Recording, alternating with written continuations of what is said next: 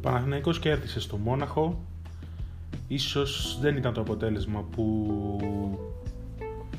θα περίμεναν οι περισσότεροι και μάλιστα το κατάφερε σχεδόν εύκολα έχοντας αποκτήσει τον έλεγχο του παιχνιδιού από την έναρξη της τρίτης περίοδου. Για να μην πούμε από το διάστημα προς το τέλος του πρώτου ημιχρόνου.